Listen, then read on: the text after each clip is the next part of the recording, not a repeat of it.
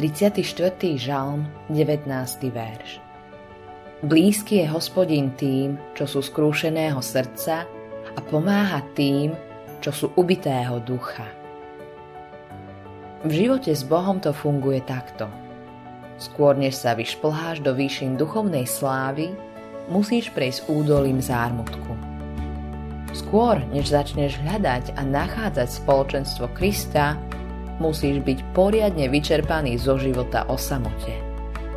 Musíš dôjsť na svoj vlastný koniec a až potom začneš naozaj žiť. Práve nárek nedostatočnosti priťahuje Božiu pozornosť. Biblia hovorí Blízky je hospodin tým, čo sú skrúšeného srdca a pomáha tým, čo sú ubitého ducha. Najšťastnejší deň môjho života bol vtedy, keď som si uvedomil, že moje schopnosti, moja dobrota, moja morálka sú v Božích očiach nedostatočné. Verejne a otvorene som priznal, že potrebujem Krista. A vôbec nepreháňam, keď vravím, že môj nárek sa zmenil na radosť a moje povzdychy na veselý spev.